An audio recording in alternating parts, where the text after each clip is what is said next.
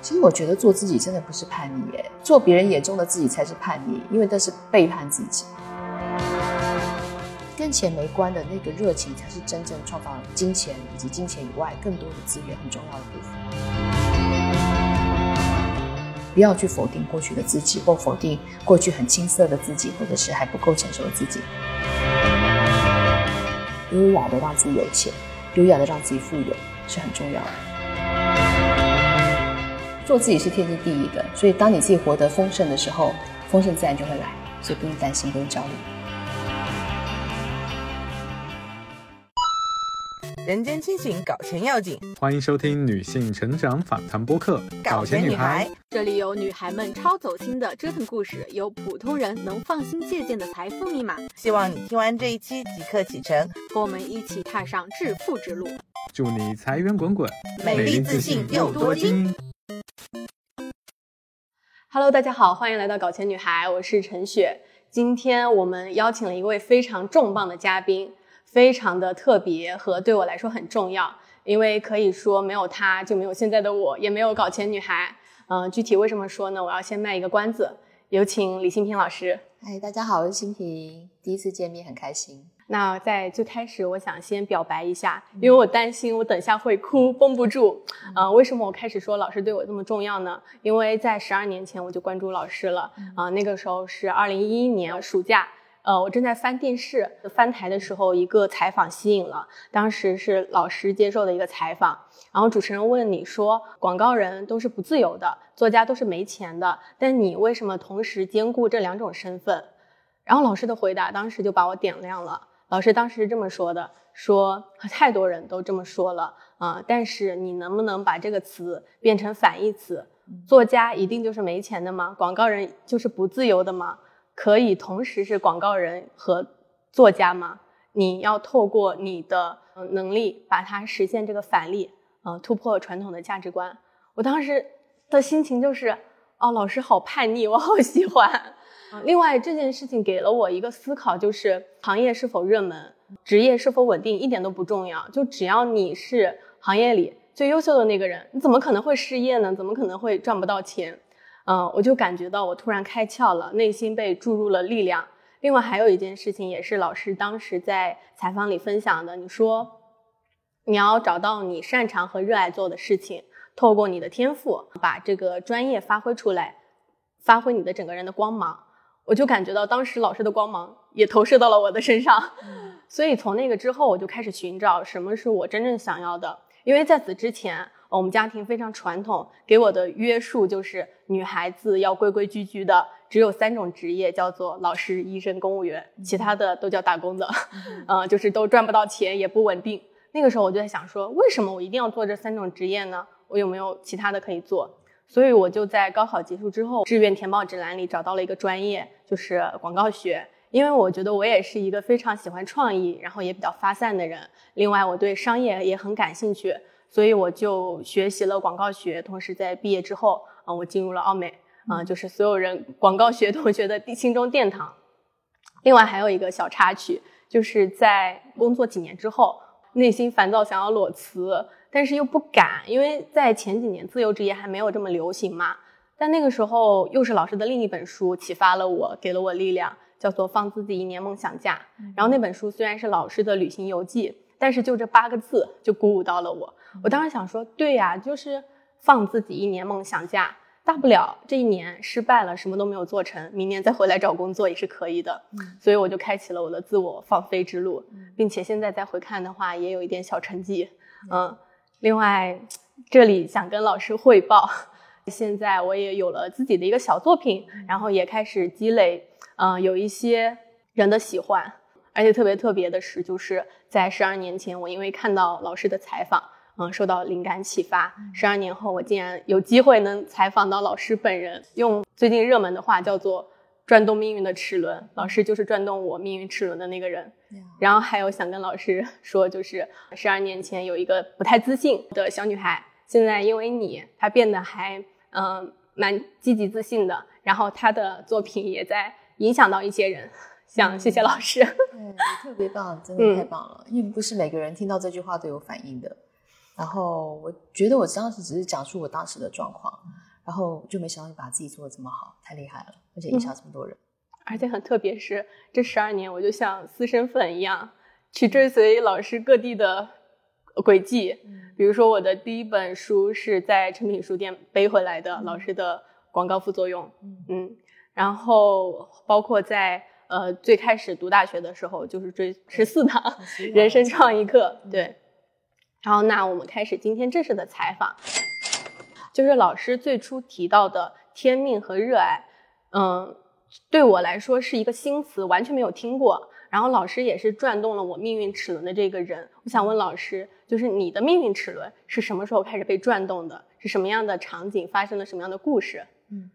呃，我觉得每个人应该多多少少都会遇到低谷期，比方说不管在什么时候，可能在求学时候，或者是出社会的时候。或者是可能第一份工作到第二份工作之间等等，或者是可能关系上的一些挫败等等，或者跟原生家庭有很多的可能性。但每一个人一定至少遇到一次到两次以上重大的挫败。但那个挫败的时间是在我三十五岁，所以我三十五岁觉得其实人生还蛮顺利的，因为要念硕士啊、博士都很简单。可是当那时候我就发现，我人生好像进到一种做什么事情都没有意义了，就是呃，拿到硕士又如何，拿到博士又如何？然后觉得人生就进入一种莫名其妙的低谷期，所以我觉得其实也要跟呃镜头前的你们说，其实当遇到低谷期的时候不用害怕，因为那个低谷期就相当于呃蝌蚪变青蛙，或者是毛毛虫变蝴蝶，你进入一种改变的状态、蜕变的状态。因为过去可能三十五岁之前，我可能大部分是受到原生家庭的影响，可能妈妈有妈妈的一些管控啊，爸爸有一些爸爸的期望，然后我就觉得够了，看他们也没有过得很好啊。然后我就觉得我要过自己的日子。那你可以看到三十五岁前我好像还在过自己的日子，可是像那个背后有很多的限制性信念，它其实限制性信念是会慢慢长大的。就是呃原生家庭对你一些限制性的想法，比方说你会觉得哎做这个行业是不是恐惧啊或害怕等等。像我以前在念研究所的时候，他说啊要考的时候他就说你一定考不上，考上了之后他就说你一定毕不了业，毕业之后就说你一定找不到工作，一直都是这样，就从到尾都没有任何赞美。那我觉得，只要是原生家庭是这种情形的时候，你都要特别注意一下，就是不要去继承他们这种一直否定你的那个想法，然后最后变否定自己。然后我就发现，其实原生家庭父母会一直否定你，是因为其实他也否定自己，他也希望透过否定你的方式，能够激起你的一个强大的成长力啊，或者是一种动能。可是实际上那个是最糟糕的，我觉得，就到目前为止，你可能花很多时间去疗伤，很多时间就把你好不容易建立的自信就。被他们打碎了，而且要重建就很难，越来越难。所以后来就觉得，在三十五岁我要必须进入一种重生的状态，所以我就去了印度。去印度之后，我就觉得，哎，好像变了另外一个自己回来，因为就进入一种好像就跟原来生活是完全不同的。然后那个状态就相当于毛毛虫跟蝴蝶的过程。毛毛虫在茧里面的时候呢，它就安安静静。他也不知道他出来之后会什么样的状态，也不知道出来之后什么样的世界，可他就是安静在那个地方。所以我觉得，任何时候如果你有低谷或忧郁的状态的时候，就让自己安静下来，不要去越来越慌张。有很多时候越来越慌张的时候，有时候会把自己弄死了。就是呃，不管是心情上或生活上，那这个状态过了以后呢，就觉得哇，好像是新的自己。那新的自己就觉得什么都不怕了，然后做什么都可以，做自己怎样都不会有错。所以那个状态的时候，就才能够把自己的活力活出来，就相当于蝴蝶，它就是飞到哪都 OK。可是毛毛虫是被制约于它的陆地上的那个叶子，它就只能从这里到那里，它飞不起来。所以我觉得你要去把握那个蜕变期，一旦蜕变期过了之后，你真的就是非常自由，而且不会退转到那个毛毛虫的状态。那个就像新生的自己，但这段过程真的可有人是很长，有人很短，有人可能是长达十几年还出不来，可有人就是哎，当他呃听到某些人给他一些。呃，指点可能一两句话，哎，他就可以瞬间出来。这段时间还蛮长，其实就是大概二十八到三十五之间，有七年的时间，所以我才会开始陆续通过写作的方式来跟大家分享。但你可以知道，我连写作，我爸妈都是不赞成的。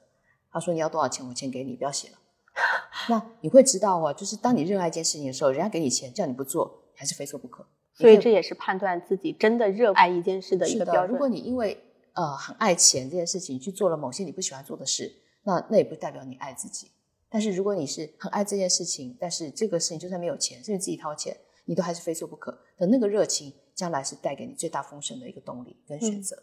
就关于老师去印度修习这段经历，我也特别好奇。当老师出那本书叫做《做自己的先知》，呃，李新平修行日记的时候，我第一次发现，哎，我怎么看不懂？所以我当时很好奇，哎，老师是发生了什么样的事情？以及你后来说到三十五岁的时候的非常茫然，到四十二岁顺风顺水，你是用了七年的时间来调整吗？都做了什么？另外还有一点就是，刚好也是这个节点，很多现在大厂人也好。很多年轻人都在应对三十五岁中年危机这个焦虑，呃，老师是怎么理解？第一个就是呃，怎么发生什么事嘛？其实还好哎，就是那时候硕士完，然后就念博士在台湾，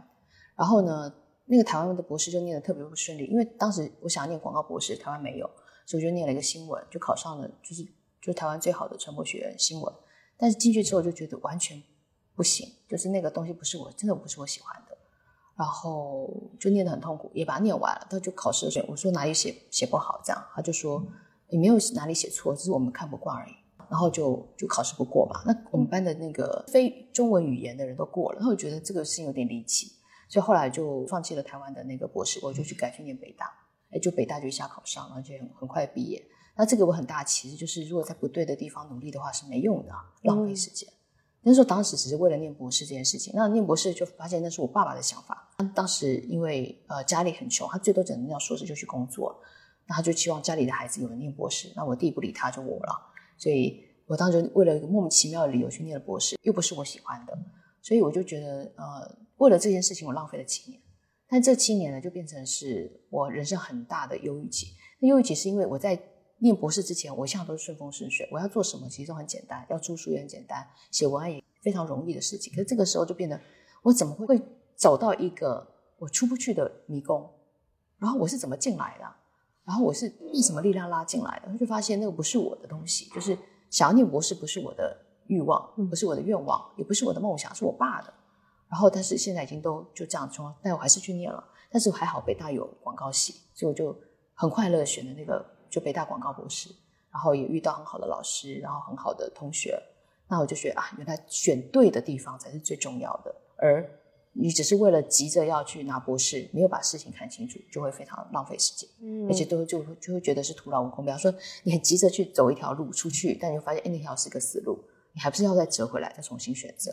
所以这是我的当时一个很重要的体悟。我到印度时候看，在那个南印度的克拉拉那边，然后他们就一群渔民。他们在海边捕鱼的时候，呃，清晨六七点就开始，呃，他们就呃做项目的仪式，然后就去捕鱼。回来就发现，你知道，大概十几个人捕鱼，回来就是两三条小鱼而已，就一个人都吃都吃不够，可能要养养全村的人。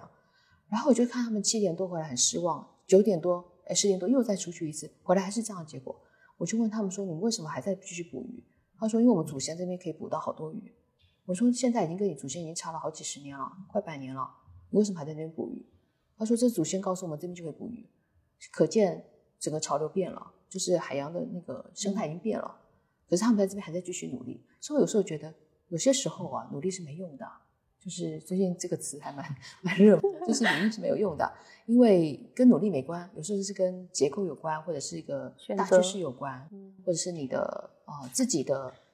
热情跟丰盛的那个频率是不是对接等等，其实有很多的因素的。所以其实认清自己是一件很重要的事情，就是说你要了解自己到底真的喜欢做什么，而且做对真的跟钱没关，跟钱没关的那个热情才是真正创造金钱以及金钱以外更多的资源很重要的部分。嗯，这里很有启发，就是老师说不要在不对的地方努力，不然你就会像鬼打墙一样兜兜转转。然后这个其实很适合现在，因为这两年就业环境不好嘛，很多年轻人就是一毕业就投入到考公、考研的这个浪潮里，但是其实呃没有真正思考自己想不想走这条路，啊，只是觉得这样会比较稳定。嗯，稳定这个词实际上是害怕冒险，还有就是对未知是恐惧的。对我们来讲是这几个词。那请问这几个词下的情况下，请问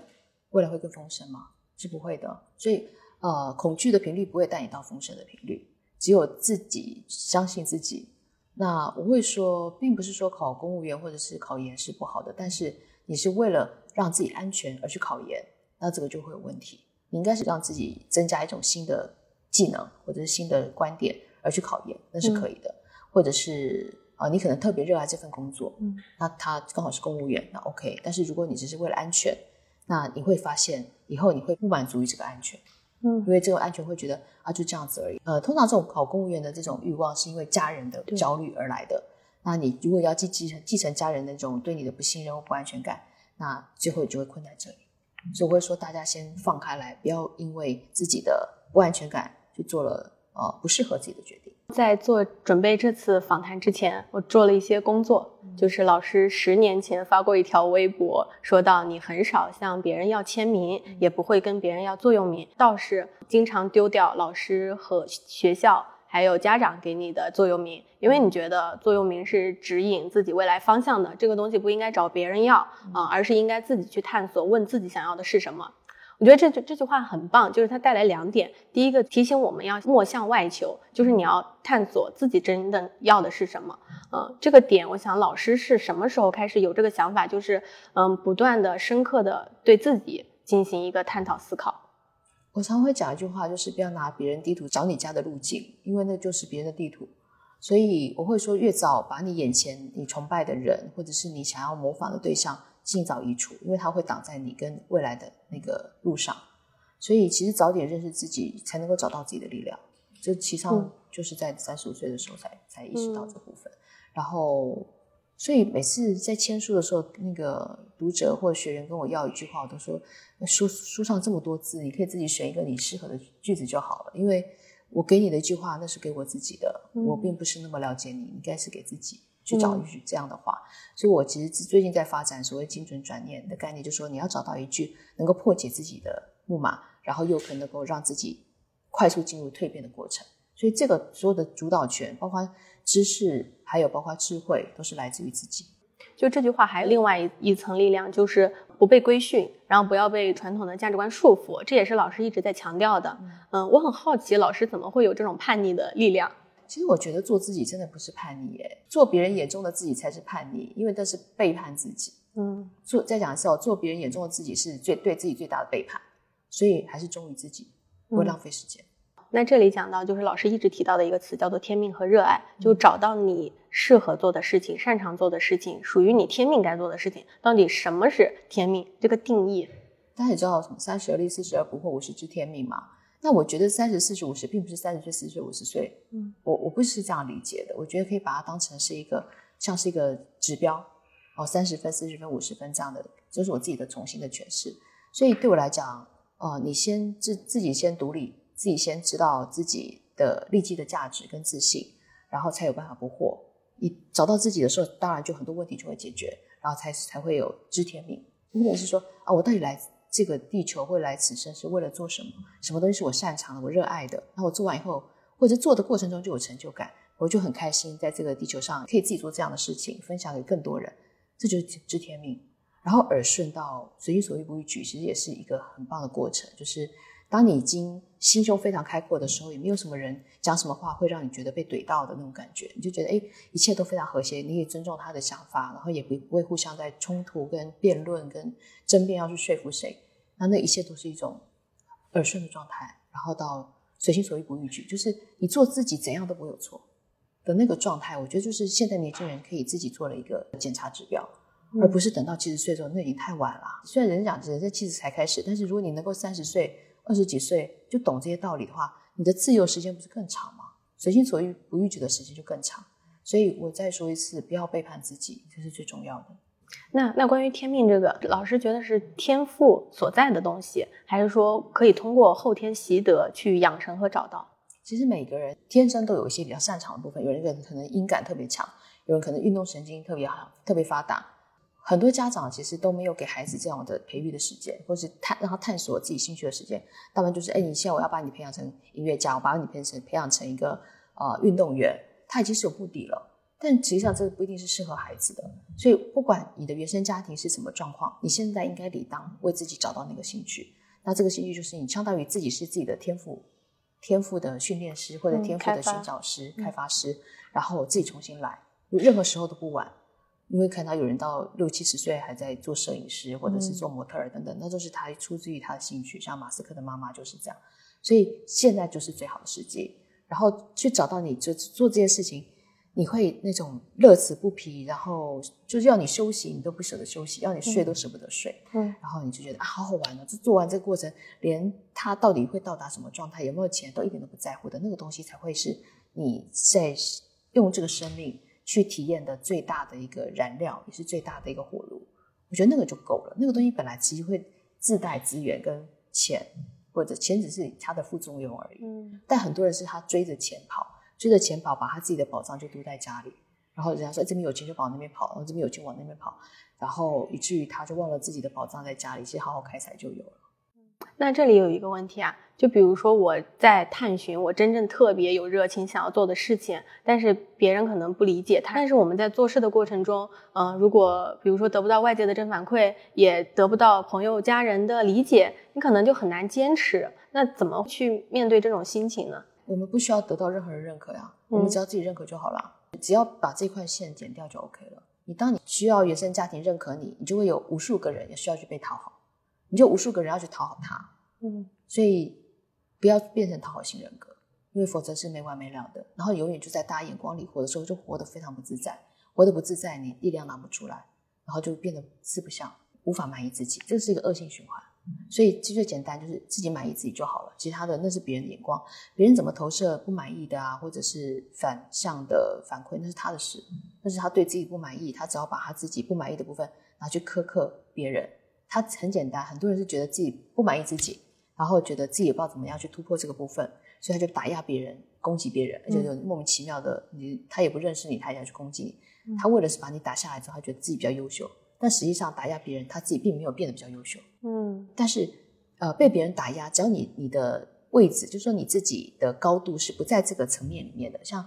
呃地面上的人想骂鸟，说你飞那么高干嘛？你这不不切实际的，你怎么骂他都听不到。所以，当你自己在高高空或者我们怎么讲高维度的状态的时候，你是听不到的。嗯然后你就是自己在自己版头就够好玩的，你根本压根都不会听到，也不会在意这些地下的声音。那最重要就是你要去遵循自己的声音跟自己的航道，你要飞到哪里都是，就是真的是随心所欲不逾矩。我会说，你看你选择在迷宫里面跟大家瞎撞，还是或者挤来挤去，或者说你就在高空中有一个非常大的版图自己去飞翔。每个人都应该有自己的一片天空，不是吗？嗯，这里我特别想补充一点，我也特别有启发，就是昨天老师在线下课，然后给我们看影片，从地面一直拉伸自己的角度到整个银河系，就突然有感觉到，哎，就天地之大，嗯何处安身立命的这种感觉，就是哦，我我有这么大的广阔空间，我为什么不欣赏眼前的美景？就觉得很多小事可以呃不去计较了。我觉得这是特别好的一个观点。然后那第二个想补充这个问题，就是呃如果我们不在意他人的眼光或者世俗的标准，呃，我们还是会有一个问题，就是我自我会迷失。嗯、比如说对我我举个例子啊，我们在职场里或者在教育体系里是有一个坐标系的，你按部就班的走。但是当你完全自由的状态，你不知道你是不是在向上或者向前走。哎，我这一年做的事情是多还是少？或者说我们因为被各种 OK 啊，就是驯化的比较要有这个目标目标管理的这个系统嘛，所以我会觉得，如果我不在乎别人的眼光，或者一点世俗都不在乎的时候，我就会迷失坐标。呃，就看你要不要在坐标里面活多久了。今天如果你是赛马，就赛马有一个跑道嘛，你目标很简单，就是跑过其他的马，然后最快跑到终点，这个目标非常清楚。但是在赛马场之外，你可以有大片的草原，那个地方没有目标，没有告诉你说你要吃到多少斤，在草原里面没有所谓前后左右上下。要不要讲更更大的宇宙的部分？你告诉我哪个是上，哪个是下？没有，没有，在真正一个大自由的这种状态里面是没有上下左右的，没有数字的。你可以看过那个《超体》那部电影，他说数字都是都是人为的、人定的，所以数字才是绑住你。比方说我们在看赛马的时候，就看到一号、二号、三号、四号，他没有马的，没有马自己的名字，没有马的自己的生活的样子，它就数字编号而已。所以不要让自己沦为是赛马的状态，你就是跳出来，自己创造自己的舞台，自己有自己的一个游乐场。所以我就说，如果你是一个赛马场的人生，那你就永远就只有啊、往前冲，然后第一名，然后就会很焦虑，下次是不是还是第一名？这是无穷无尽的焦虑。但如果你自己想想想看，在赛马场之外，世界是无比无比的大，也没有所谓的呃要往哪边冲。大家有没有玩过那个沙漠的冲冲沙？嗯嗯，就是你可以看到那个冲沙，就是请问他轨道。他往哪冲？他没有目标啊，他就是到处都是他目标，所以这个是最高境界。就是就像有一句话讲的蛮好的，语音所到之处都是目的地，因为天空都是我的版图，说到哪都可以。但是如果你只有这个赛跑道，我不知道第一，我就觉得自己很差。那个人生就像是八角笼中的人生，何必呢？嗯对，听到老老师这么说，我就感觉到哦，是我格局低了，原来还在会被项目管理的这种感觉去规划自己要实现哪个目标，但其实你的赛道是天空。不要说自己格局低，嗯因为都是每个每个人慢慢成长过程。可能一开始你是种子，变成一个小芽，所以你看到的就是这么一点点世界，但是慢慢会越长越大，越来越呃看到更宽广的视野，就是你可以树长得高的时候，就可以看到更大的嗯那个部分嘛。所以不要去否定过去的自己，或否定过去很青涩的自己，或者是还不够成熟的自己，而是觉得哇，以前可以这样想，特别好玩。赛马挺好玩的，因为每个人一定经过这段过程，因为你在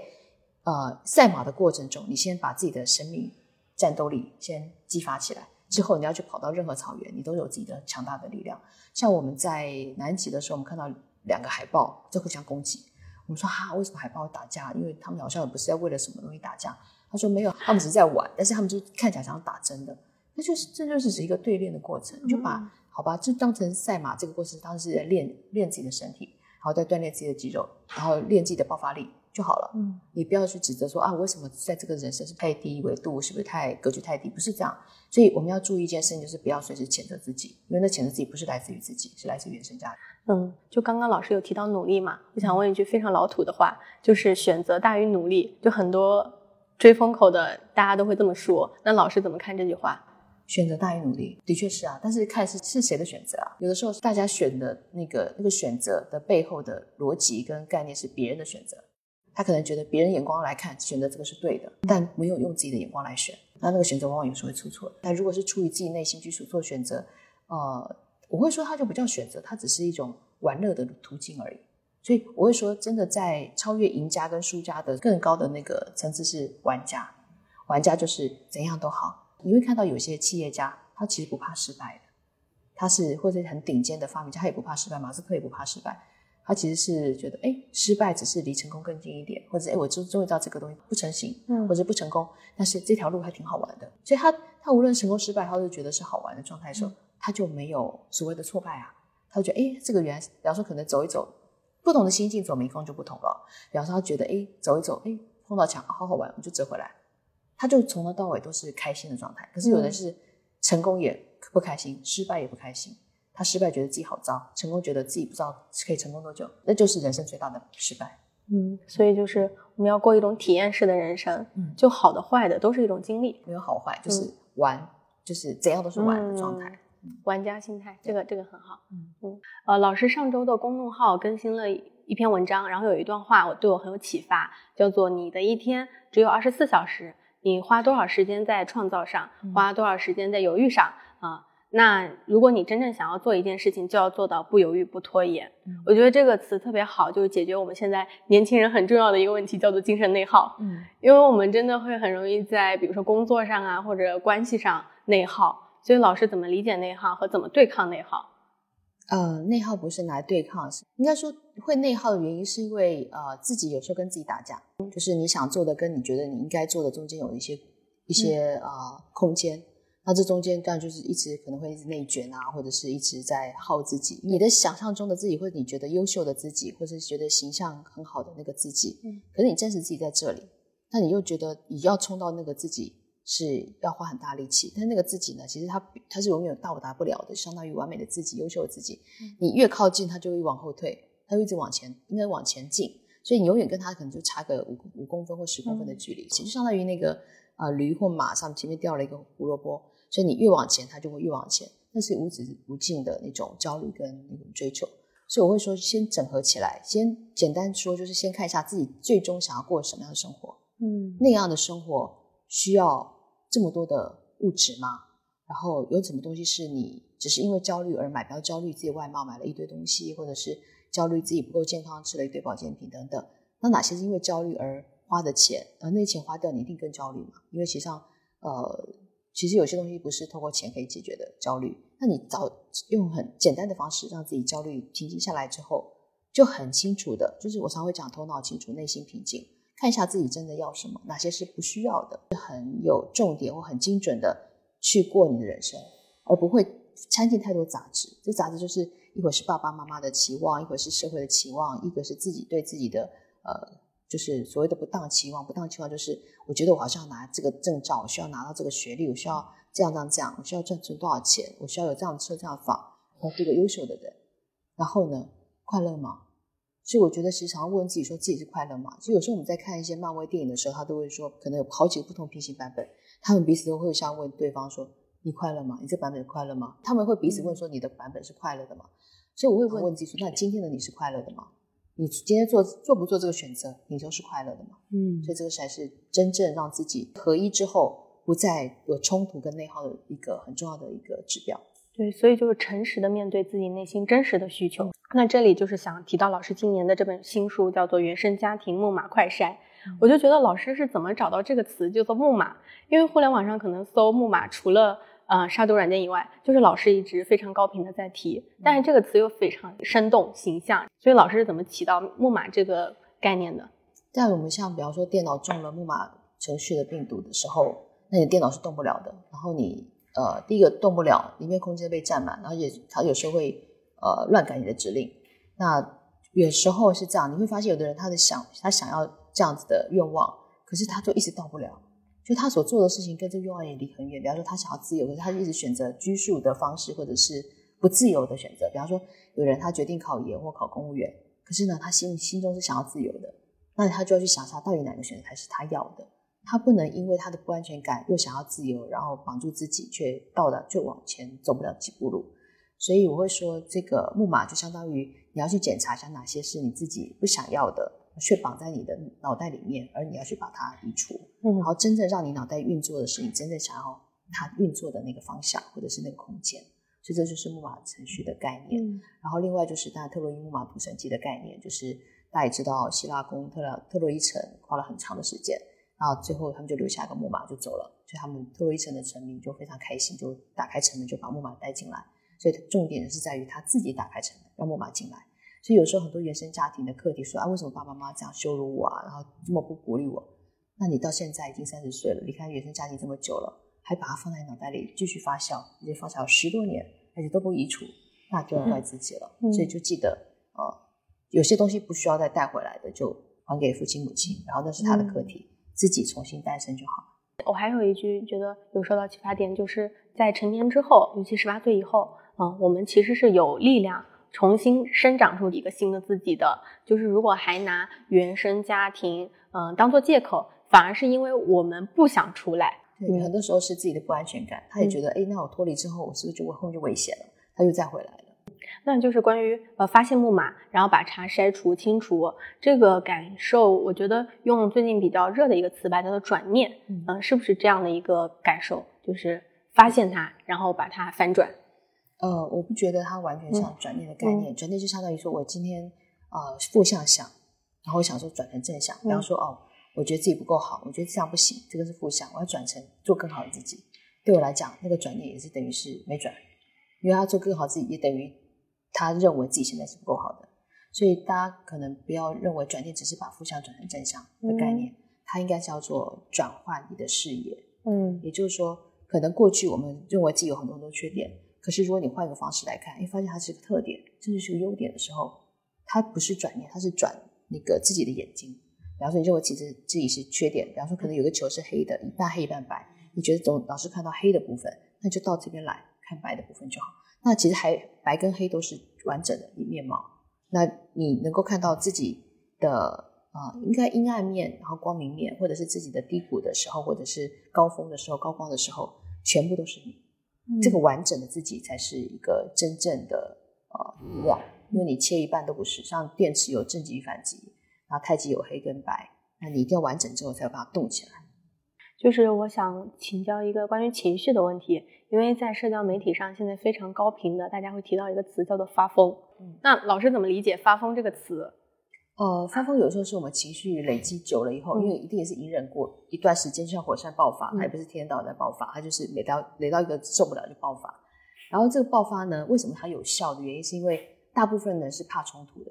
他很嗯。怕人家不高兴，冲突回避。，对他很怕人家不高兴，怕人家呃就是跟他吵架，他会觉得自己不够好，所以呢，他就大家就会默默的接受那个发疯的人或暴怒的人、他的要求，嗯。无论他要求怎怎么不合理，嗯。他都会乖乖乖乖的接受。那是因为可能大家集体意识里面，大家的集体的环境里面，父亲母亲都是比较强势的，嗯。他也怕所有的孩子都怕爸妈生气，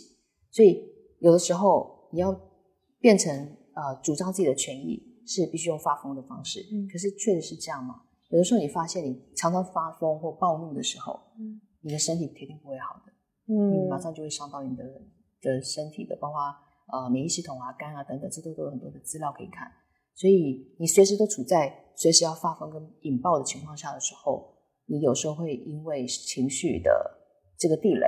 你有时候会看不起事情，而且最麻烦是什么？有时候呢一引爆起来，人家买单也就算了，如果人家不买单呢？人家不买单的话，你可能就是直接进到警局啊，或者是可能就引发，嗯可对方也在也正在发疯，嗯那两个疯子最后起来就会互相砍杀了，嗯是吗？嗯就会互相引爆，就变得更大的事情，那就是没完没了。所以我会说，呃，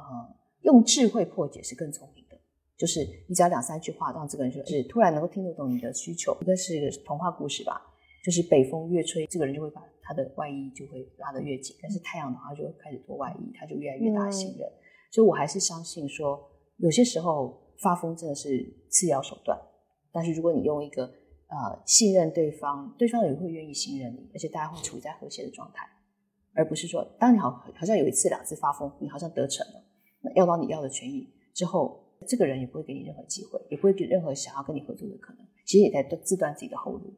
就这里的一种智慧，是不是叫做沟通的智慧，嗯或者是对于能量觉察的智慧？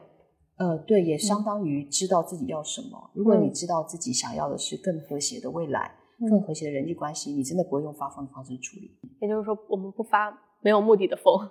而是想我们要达成什么结果啊、对那如果达成这个结果有更好的方式，为什么不用呢？是的，嗯就你要知知道每个人他都会是将来可能某个时间点以后的贵人，但是如果你现在用发疯的方式，他以后就变成你的小人，嗯你不知道他在什么时候出现，他只是为了报复你，一直对他的发疯。老师这本书里专门有一个板块讲金钱木马，嗯呃什么是金钱木马？能跟我们讲一讲都有哪些？金钱木马其实简单讲，就是当一个人没自信的时候，他有时候会开始漏财。他好像买这个东西，或者是报这个课，他就会觉得自己有自信。那这个实际上是无穷无尽的，因为他会觉得，哎，报完以后就报这个，报这个。他可是他没有创造，他就是只有一拼命学，拼命学。可是他相当于一个呃盆子，下面都是洞，他装再多水都会漏掉。然后因为他永远都会觉得自己不自信，这是一种金钱木马。另外一种就是他这个这个杯子或者这个篮子呢，这个碗，它上面盖了一个玻璃盖子，所以水怎么灌进去都灌不了，或者它的那个注水口太小。那什么叫情况下的盖这个玻璃盖？就是比方说，爸妈说：“哎，你不要再天马行空了，你不可能赚这么多钱，你就好好老老实实的赚这点钱就够了。”那这个板就盖上去了。而他就，比方说，当他其实他有天赋，他想要弹钢琴，他想要舞蹈，妈妈说：“哎，这个铁定你没有这个天赋的，就打回来了。除非他很厉害，他就要打破这个框架。那这个就是要把这个玻璃板，就是玻璃天花板掀掉，他才有办法无上限。所以真正没有金钱木马是指它不会漏东西，也不会让水被阻止在外面，不让它进来。你不会再花很多的代价去付很多你其实不需要、你本来就本自具足的东西，但是又不会阻碍任何钱进来。嗯，这个其实核心就在于说你对自己的自信水位有多少，以及你不会让自己有这些批判自己、觉得自己不够好的声音变成你底下的一个破洞。嗯，那这就是我所谓的金钱木马。就老师在上课里还提到一句话，就是破除金钱木马，五年财富自由。我当时听了就觉得很心动。就有没有什么真实的案例和故事能给我们讲一讲？有很多哎、像我们的个案的部分，有可能从负债一两千万，那我就说你必须要先止损，就是第一个，你先把债务都还完，还完之后呢，你怎么样建立的财务金字塔？就是你把你赚进来钱，然后有些比例就是放在一个呃只进不出的账户里面，那至少不要让你自己乱花钱。那这个这个钱就只进不出的账户里面，可以可以到达你的生存金。哎，从你现在到你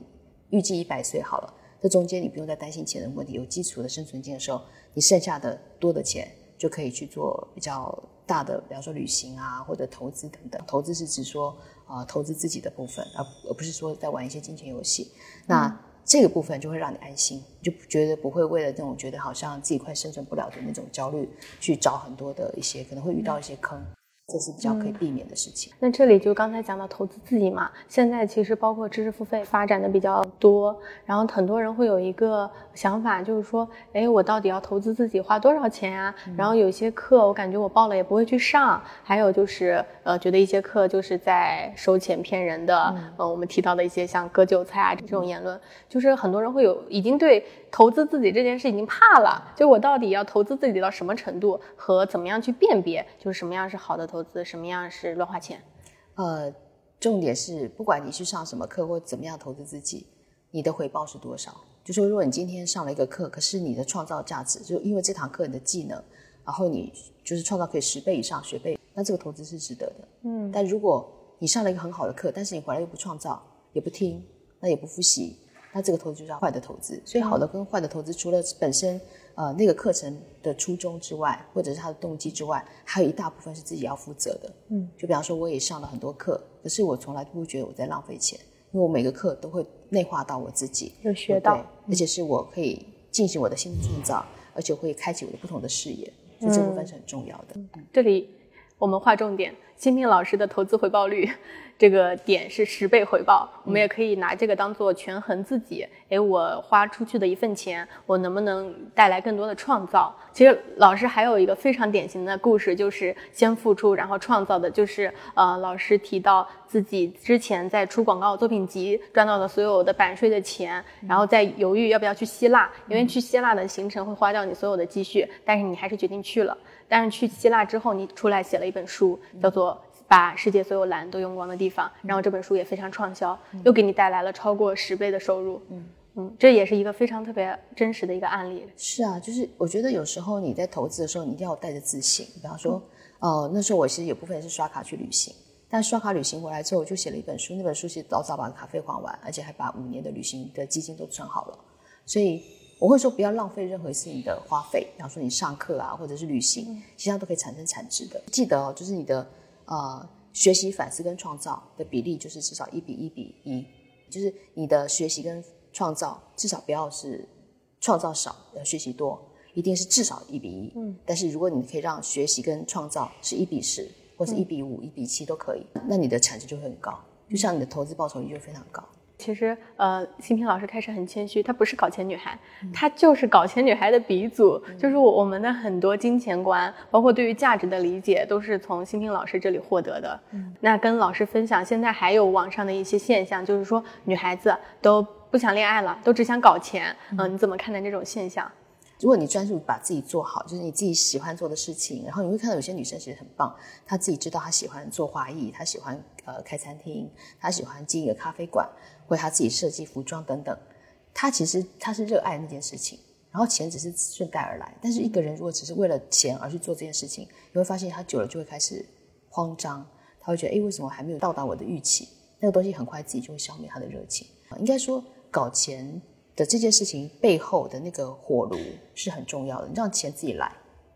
那你要处理的就是自己的那个火炉要旺旺起来就好了。嗯，那钱会自己来，我觉得那是更高端的部分。嗯，那问一个经典问题，就是老师怎么看待“搞钱女孩”这个词这个标签？呃，我其实没有把它当成标签，我把它当成是一个现象。就大家可能都很关注钱，但是就看他的功力高不高。功力高的话，其实他可能关注的不是在焦虑钱，他可能希望的是透过自己的才华、热情来让自己丰盛。然后，甚至于他自己的才华的贡献，让更多人过得一个很棒的生活，可能是一个更有品质的生活，或更美好的生活，更有创意的生活，更有美感的生活等等。那这个部分，它其实也带给别人丰盛。虽然别人可能是花钱来享受他的咖啡馆，或是来花钱买了他的花艺，可是别人也因为他的那个花而让他生活变得很开心，他甚至有更好的创造。所以，它是一个善性的循环。也就是说，不要把钱视为一个目标。然后不要把钱视为一个焦虑的、没有安全感的部分，而是把它视为一个，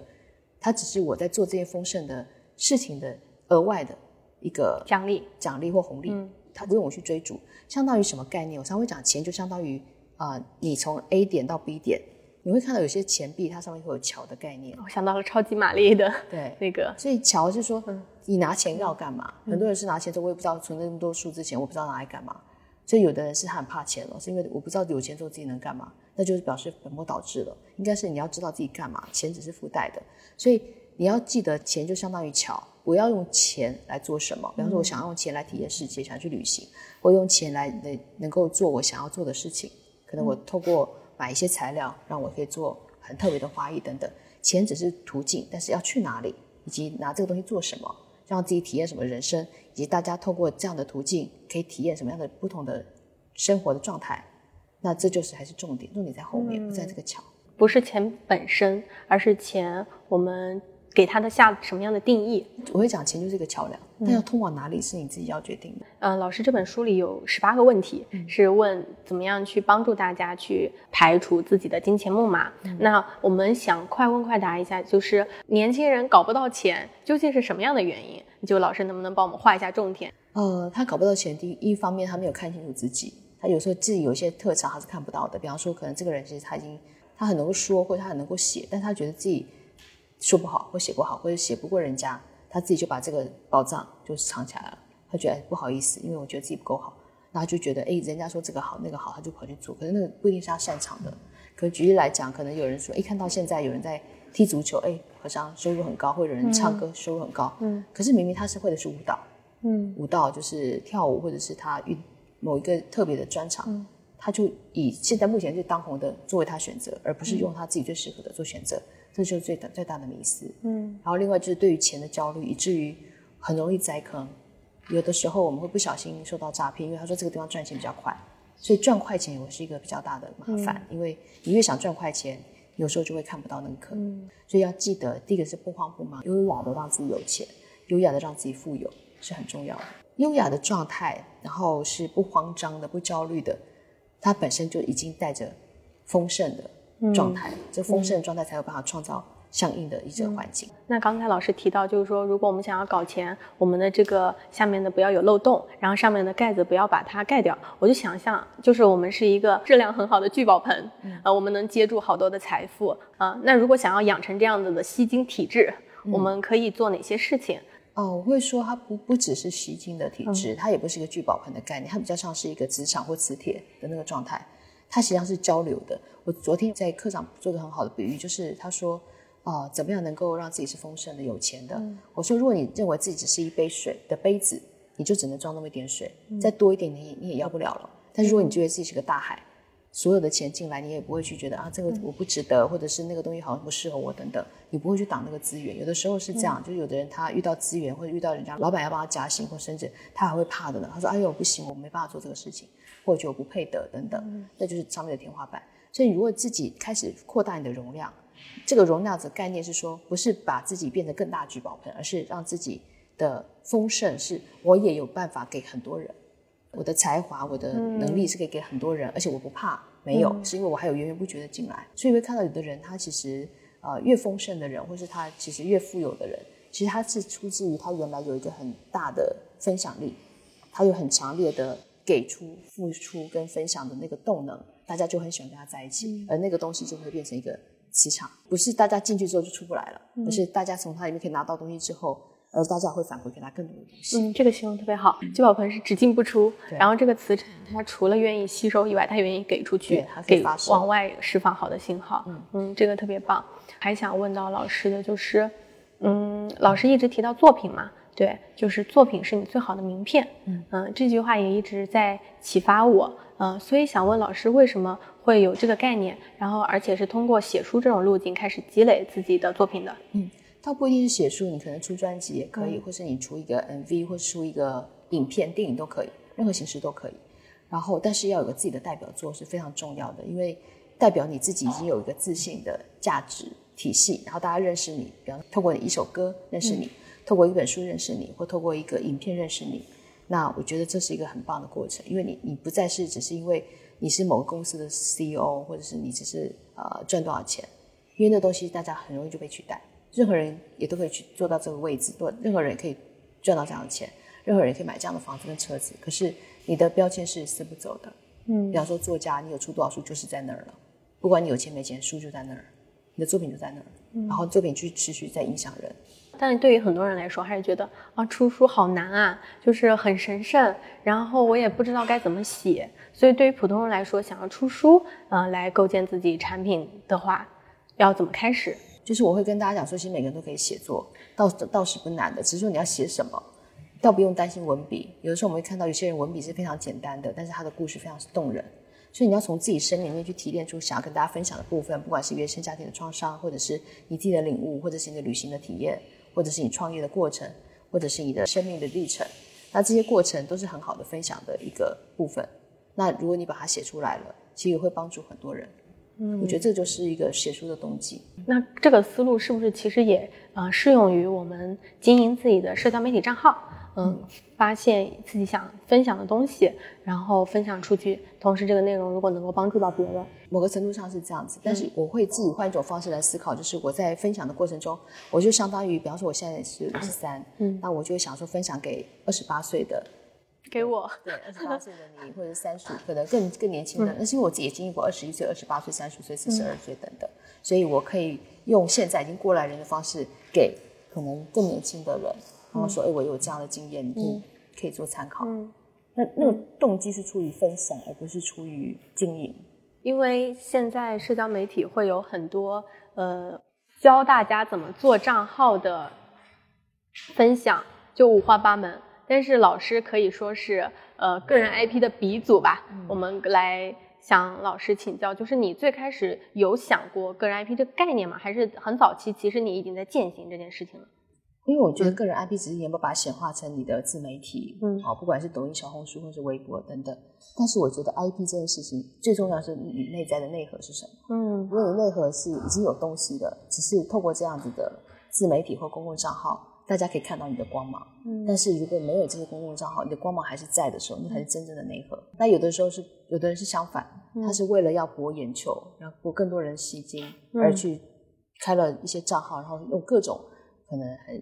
刺激的或者很很夸张的方式吸引人家来看。可是大家进来看可能没东西就走了，就跑去另外一个地方。嗯，对，所以我觉得最重要还是内核的部分，你自己能不能？有自己一个很扎实的一个体系，然后你愿意跟大家分享，其实这就够了。还是要构建自己稳定内核，这个我们贯始至终的，都是在强调这件事情，就是向内求。嗯，就是老师的身份很多元嘛，从文案、作家、旅行者、老师，就是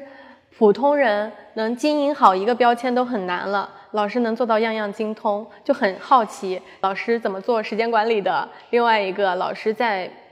每开启一个身份的时候，是有什么样的感受？嗯，我倒没有在经营不同的身份，我是相当于花花瓣，就是你可以看到花花蕊在中间的时候，其实它是已经知道自己是什么样的花，然后它打开花瓣的时候，不是一个花瓣一个花瓣开，是全部开。每个人的身份不会只有一种，它有好多种层面，但是它只是都已经把花瓣花瓣都长好，只是在什么时间点让大家看到某几个花瓣。但对我来讲，所有身份是一次就完成了，只是诶，可能这时候。呃，广告的作品出来，大家看到广告这个页板，但是并不代表我作家不不见了，或者我后来才长出作家没有，我的老早就已经是广告人、作家、创意人、旅行的人等等，是同时已经早在那儿了，只是大家看到的光就是光照在不同的画板上面，所以对我来讲，我没有经营一个身份一个身份的问题。第二个，我也没有说时间管理问题，因为对我来讲是同时的。那老师每开启一个新身份，或者是展示给大家一个新身份的时候，对你自己来说，你自己的觉察就有哪些是变化的，有什么是不变的？嗯，我倒没有去特意展现什么身份给大家，我其实就是自然开花，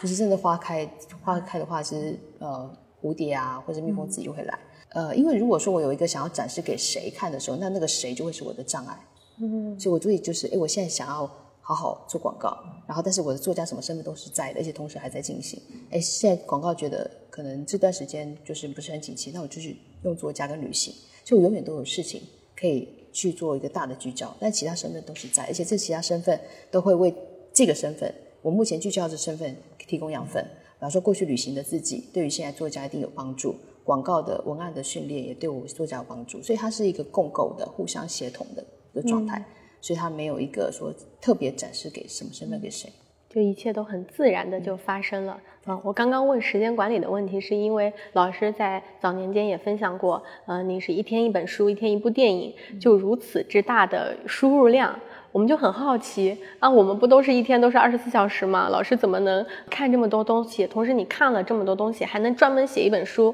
来分享它？所以才会很好奇，老师的时间都是怎么规划安排的？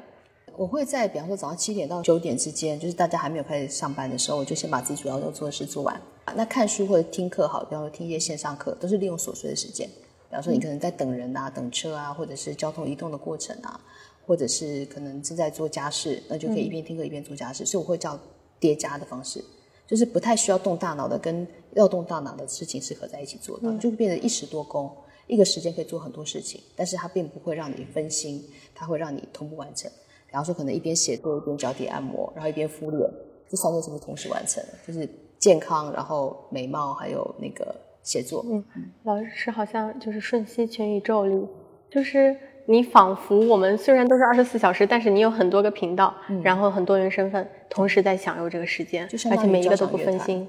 嗯嗯，交响乐团就是所有乐器都同时发，但是它是一种很和谐的交响乐团。就老师说到这个，我还想补充一点，就是呃前两天的线下课，老师在分享一幕剧的时候，你提到了一个 A B C 角，哎，那个观点对我很有启发，因为其实我们在看。话剧的时候都知道，呃，一个演员他都会有一个替补的一个 B 角，如果 A 角生病了不能上，就会有演员立马能替上，保证这个剧目肯定能够上映的。但老师给了一个新的见解，叫做，呃，你能不能给你的人生也同时有这种 A、B、C 角的这种替补？就是当你失业的时候，你的 B 角马上能够替补上，然后当你这一条路走不通的时候，马上开启新一条路。我觉得这个思路是很棒的，嗯嗯，老师怎么能再给我们延展讲一下，就是这种多维人生的同时并线行走？嗯，像我之前设计过一个叫多维蓝图力，那我当时就说人应该至少要设定七个身份。我举例来讲，我的核心是创造创意，它创意其实加上旅行就是一个旅行书或者是带团，然后创意加上广告可以是广告文案，创意加上作家可能是跟创意有关的书籍。所以你会发现，你只要找到那个内核之后，它就会各种变种。比方说，当你有一个水晶矿的时候，它可以变成水晶碗、水晶钵、水晶汤匙、水晶的项链等等，它是多元的。所以你要去找到那个内在的那个主要的矿之后，你就要变成什么形式都很简单。嗯，所以对我来讲，就是呃，今天如果广告不景气，那我就作家；如果作家是出版业不景气。我可以做旅行，旅行如果不景气，我就做别的，反正永远都会有事情做，然后其他也不会断掉，因为真的是风水轮流转，有时候这个行业突然起来，有时候这个行业突然落了，都都不影响到我，嗯，所以本来应该要多种身份。所以，我我就在老师身上感受到了什么叫做特别丰腴的多元的一个人生。最开始我们可能羡慕老师出生在广广告的黄金年代啊，但是其实，在老师出版文案集之后，嗯，在三十五岁的这个时间点，老师用七年的时间直接就开启了新的维度了。然后到后来的每一个七年，老师都在分享不同的东西。曾经我有一个好奇，想，哎，老师写的书这么畅销，是他怎么发现到这些社会洞察的？但我后来想，是不是其实是老师在引领的？这个潮流，我也不知道，我只是我只是在写我自己有兴趣的东西而已，我倒没有去想说这个东西会不会畅销或什么，因为在写作的过程中，你不会知道它是不是畅销，而且我也不会希望用畅销的概念来锁住自己的写作的方向。就像我们关注张小慧，就说她怎么能这么有品位？她其实就是她在呃培养自己的品位，然后分享给别人，就会变成很多人在追随她了。嗯嗯，对，所以你要找到自己有兴趣的东西，然后分享出来就够了。老师在今年线下课的主题就叫 A A I 嘛，锁定 A I。我发现老师的内容也是呃全面拥抱 A I，就很想跟老师谈谈未来的问题。呃，就是呃今年 A I 包括 Chat G P T 非常高频的在提及，非常热门。嗯，那老师觉得哪些行业会带来重大的变革？呃，哪些人就必须要关注？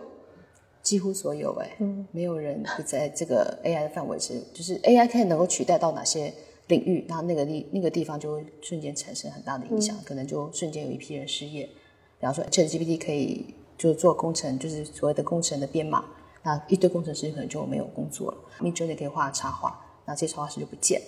所以大概都是这样子，就看那个浪潮扫到哪一个产业。就无一幸免哦，对，是无一幸免。你可以看到他在编辑、出版，其实大量的在改变。是的，我们上一位采访的嘉宾，他就是今年通过 ChatGPT 的热点，然后教别人怎么用。嗯，同时他用 ChatGPT 迅速的六天就写完一本书，二十八天出版，就颠覆整个出版业。对，是的，嗯，所以说变很简单，大家出书变很简单，但问题是说，呃，ChatGPT 写的东西跟自己人写的东西还是有点差别。是的，把那个差别做出来。对，因为老师在呃还分享了一个很重要的话：工具化写作，你已经不可能比 ChatGPT 写的更好了，他已经写的很好了。那我们作为内容创作者呢，要怎么去提升，就怎么样去应对这个现象，然后保证自己的作品的一个独创性和创意。嗯，对，所以你的原创很重要，还有你的个人观点跟观察。比方说，可能在问一个问题给 ChatGPT，它去做一个呃主题的展演好了，或者是一个推展，那他就会是用大数据去做推演。可大数据代表大部分都是这样想，所以它会变成标准化，可能没什么温度。嗯，但是你自己的独特观点会触动到你自己的一些情感的经验，那个东西才会真正打动人。但数据不会。这里我想补充问一下，因为很多时候我们一直有一个学习的误区，就是框架性学习。当我们想要了解一个行业的时候，我们特别希望有一本行业教科书摆在那里，啊，就像我们填报志愿，你可以把所有的志愿百科全看一遍。但是离开社会之后，发现好像不是这个样子了。啊，离开校园之后，就是你学习怎么做生意，啊，商业。也这堂课没有人告诉你从哪开始入门，然后学习创作、学习写作，虽然有很多的课程，但是嗯，我们很想要试图再去寻找框架学习的这种方式啊，那又得不到满足。就老师怎么理解就是学习创造这件事情？呃，如果要创造就不要有框架，嗯嗯，如果有框架的话，那就不叫创造，那叫模仿，嗯，所以任何生命，你会看到妈妈在。生出孩子的时候，他不是照着蓝图跟框架来生出一个孩子的，他是自然而然出来的。你也不知道他出来会什么样子。嗯，那这个才叫生命。然后，当你的创作本身也就是个生命。所以，如果一个照乐谱做出来的曲子，一定也没感动。但是，像贝多芬他的曲子，他是自然而然就听就唱出来的，会自然而然就听到的，那才有生命力。他是完全不按牌理出牌的，不照乐谱的，不照蓝图而做的，那边才叫创作。这才是有有别于人跟 AI 不同的地方。就是自己先发展好自己之后，AI 才为你所用。那如果没有自己的话，你就会被 AI 所取代。对，让人回归人的价值，嗯，不要惧畏工具。嗯，最后一个问题就是，老师在研究这么多木马之后，呃，是不是已经达到了非常平和、自由，然后的这种状态？还是说也会有一些担忧、恐惧？就是作为人，一定会有这个部分，但是有时候会受到别人影响。但你觉察到之后，就可以关闭这个部分，就相当于投影机一打开，哎，发现这不是要的，就把它关掉就好，就很简单。那我们再偷偷问一下，就是老师接下来有什么出版计划和正在关注哪些领域？让我们偷偷听一下。哦，就现在目前在办那个与 AI 协同共创人类新纪元的大课嘛，然后我们接下来就是在呃成都还有深圳，嗯，那呃接下来还有一个大师班，大师班我想用宇宙宇宙的概念。来给我们更多的启发，就是宇宙学的部分，还有就是怎么样能够建成为自己的大师。然后另外我还有好几本书的著作，还有就是呃木马的体系的第三本，就是精准转念的这个概念，然后也会把它变成书，然后也有跟电影有关的书这样。然后也推荐大家想要购买老师原生家庭木马快筛，可以在我们的社群里关注。除了呃看书以外，我觉得每一次老师的线下课都会给我很丰盛的能量。嗯，举个例子，就是我现在过着一种自由职业的生活。在我前两天就是老师线下想象的时候，我突然回忆起了一四年我第一次参加线下课，在南锣鼓巷北京的那个场景。其实我现在过的就是当时我。脑子里幻想的那个画面，对，啊，就是当时我没有一个具体的方向，就是我会是什么样的职业，做什么事情，但是我想象的就是那样一种自由，而且向别人输出分享内容的状态。虽然我当时还是一个学生，但是我觉得我好像看到了十年后的自己。对。然后老师这一次的线下课，我刚刚跟老师分享，就是我的状态就是生命力被打开了。因为前几年我一直好像把它自己锁得很死，虽然我一直以为我已经不受传统价值观束缚了，但是还是很紧张，希望被别人认可，用一些标准来让自己去达到。但我现在的感受就是很自由，只有不用在乎别人眼光，你才有办法活出你自己。非常谢谢老师，谢谢。嗯，还有什么想要跟我们搞钱女孩的听友想分享的？就是做自己是天经地义的，所以当你自己活得丰盛的时候，丰盛自然就会来，所以不用担心，不用焦虑。